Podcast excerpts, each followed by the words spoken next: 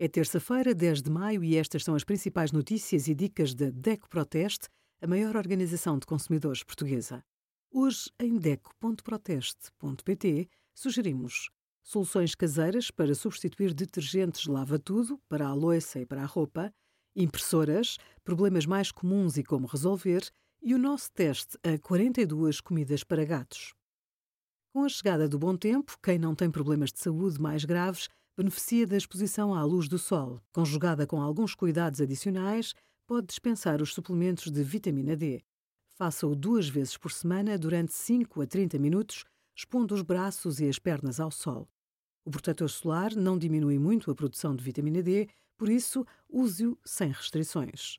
A alimentação é um bom complemento. Prefira peixes gordos, como o salmão, o atum e a sardinha, mas também os cogumelos shiitake, a gema de ovo e o óleo de figa de bacalhau.